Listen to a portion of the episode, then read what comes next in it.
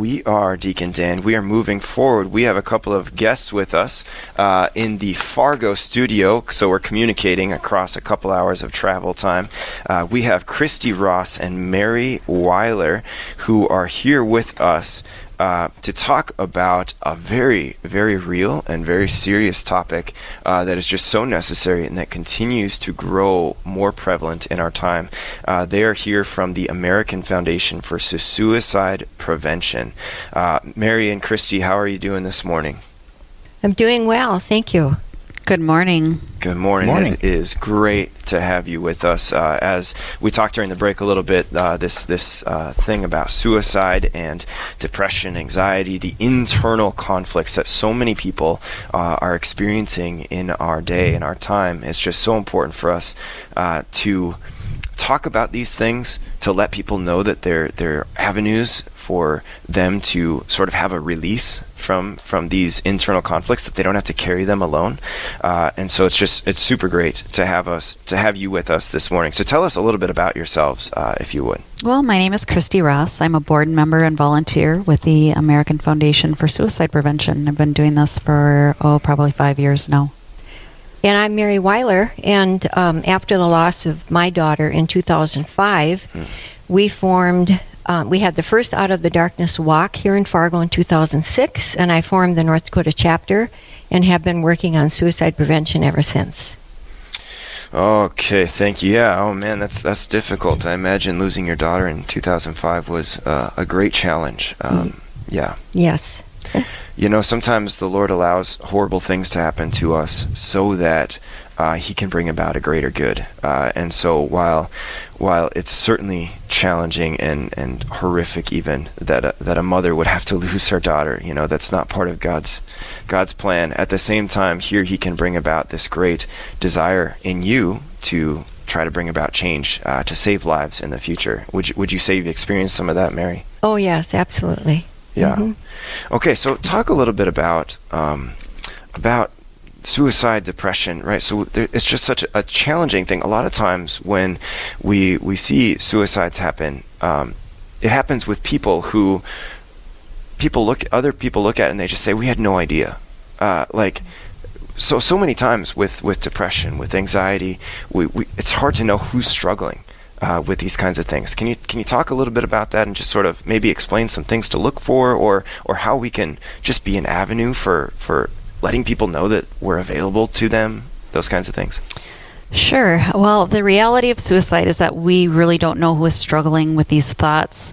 Uh, it's usually a bad uh, reaction to, or a, a, a reaction to a bad situation, whether it's uh, getting a DUI, having financial problems, those sort of things, um, or experience, or an experience. But almost always results uh, from the pain and desperation that comes with mental illness.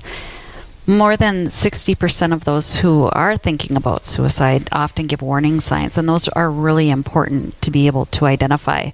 Um, talking uh, is a warning sign, talking about ending their life, having no reason to live, or being a burden.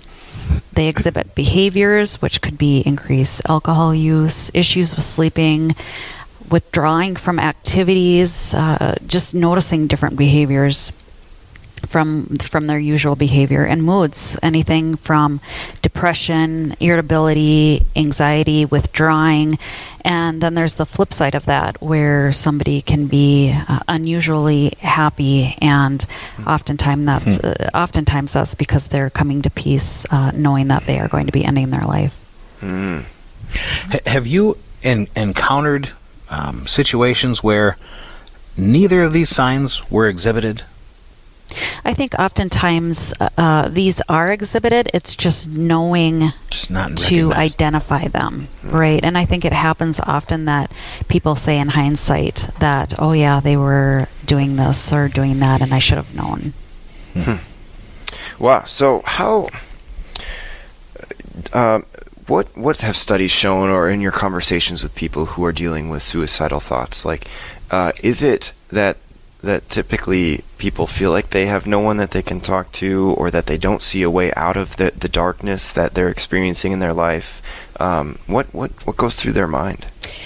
Well, I think the important thing to remember is that suicide is a behavior, not a diagnosis. Hmm. And so the behavior is driven by a diagnosable medical condition, and as Christy talked about, depression um, and the warning signs that um, tell you that the person is suffering. Um, but most often, it's undiagnosed and untreated. Um, I think it's important for your listeners to know that it's never one thing. The suicidal person has really reached a crisis point and they are very desperate to ex- escape the pain that they're in, and their thinking becomes very limited. It's the culmination of three things. Usually, there are health factors involved depression, bipolar, anxiety disorders, or serious injuries. There's also historical factors family history of suicide and mental health disorders or previous attempts. And third, it's the prolonged stress of events, of just life events in general financial problems, unemployment, uh, breakup of a relationship, or a marriage. And I always talk about um, the, the comparison between when people die from heart attacks, they often die from a disease called heart disease. Well, the same's true for suicide. People die from suicide, they often die from a disease called a brain disease. And most often, that disease is depression and has been left untreated. So, um, the uh, research also shows that the depressed brain is different from a normal brain in structure and function. So, it's not functionally functioning normally, and thereby causes extreme emotional pain. So, you have physical and mental exhaustion every day and every night's unbearable. And the disease does affect how people think and feel. And when they're in a suicidal crisis, they see no way out but to end the pain. So it is very dark and lonely, but that's why we educate people on, edu- on the warning signs and risk factors before they get to that suicidal crisis. Hmm.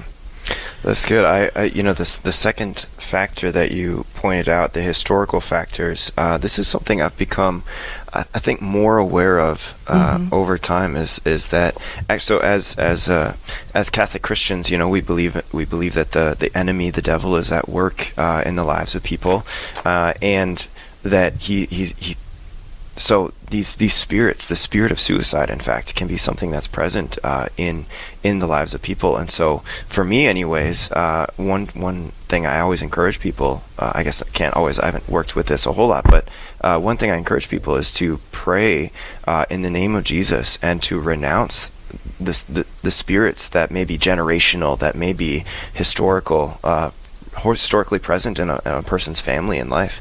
Uh, not something to be afraid of, but at the same time to take power uh, in the name of Jesus uh, to ask Him to come and, and cast that spirit out. Not that prayer is the answer to everything, but at the same time, just to recognize that prayer is actually something that can be helpful uh, for people. I'm so glad you talked about the, the spiritual component of that and the historical component. Um, I know that uh, mm-hmm. I, I, have had uh, friends who have serious, um, debilitating migraines, just painful, excruciating migraines. And these are also friends who have um, experienced uh, and do experience regularly depression. And this person would say to me, I would much rather have the migraine than this depression because the migraine, they can point this is what's causing my pain. I can identify it. I know what it is. But the depression, it seems like you're in a, a, a, point there where you don't know where it's coming from or why or what to do about it. Um, you, you may have ideas, you know, I, shouldn't be feeling this way. I've not gotten a reason to f- feel this way. Uh, how do you how do you address that and and, uh, and and what can we do? Well, the most important thing a person can do is to let the other person who is in crisis know that they're not alone. Be aware of those warning signs, learn those warning signs. Another thing they can do is reach out to those uh, to show warning signs who are talking about dying, um, talk to them in private, listen to their story, express that concern and care, and let them know that they're not alone and you're not going to leave them. Another thing someone can do is just ask directly uh, if they're having suicidal thoughts. Oftentimes, we're afraid to ask people if they're suicidal because we fear that we're going to be putting that um, that idea into their head. But quite honestly, most of the time, they've already been thinking about it another thing, uh, encourage them to seek help. Mental services, call 911. Um, there's a suicide prevention lifeline, and I'll give you that number here. It is 1 800 273 TALK, or you can text TALK to 741 741. A lot of times people would rather text than have that conversation. Hmm.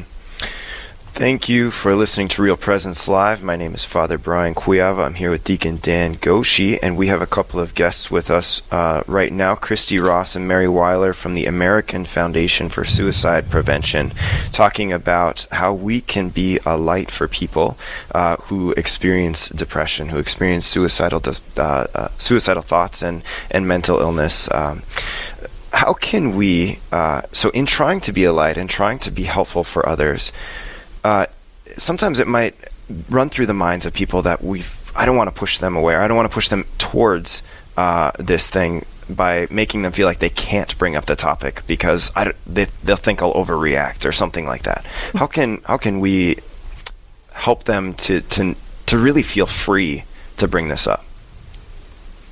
I think the main thing is to join them, walk with them, listen to them, and make sure that you let them know, as Christy said, that they're not alone and that you are there to help and that you are not going anywhere. Right on. And to do this, we have to be able to recognize the signs. Yes. Right? Be educated. So, real quick, you, there, there's an event coming up uh, that involves the entire community uh, in Fargo, as I understand it. Can you tell us about this this event so that uh, people can know how they can participate and, and maybe come and, and help or, or, just to be there? Yes, I would be glad to.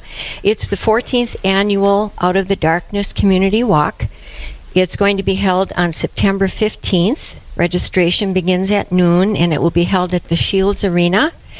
The walk is for those who've lost someone, attempt survivors, and those who support and care for them, and also for those who are, want to support our work. This year we will have 10 walks throughout the state.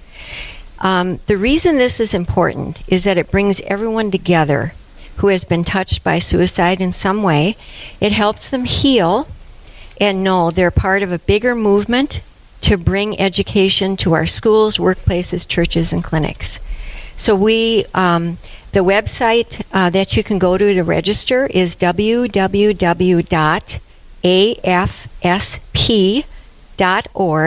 slash Fargo. And we hope that everyone will come. You will also see the different walk sites when you go into that website. Right on. Again, that's Sunday, September 15th at Scheels Arena in Fargo. Uh, registration begins at noon. And again, mm-hmm. just to reiterate the, the phone numbers uh, that were given uh, for, for people who may be experiencing suicidal thoughts and want to talk to somebody, that was 1 800 273 TALK.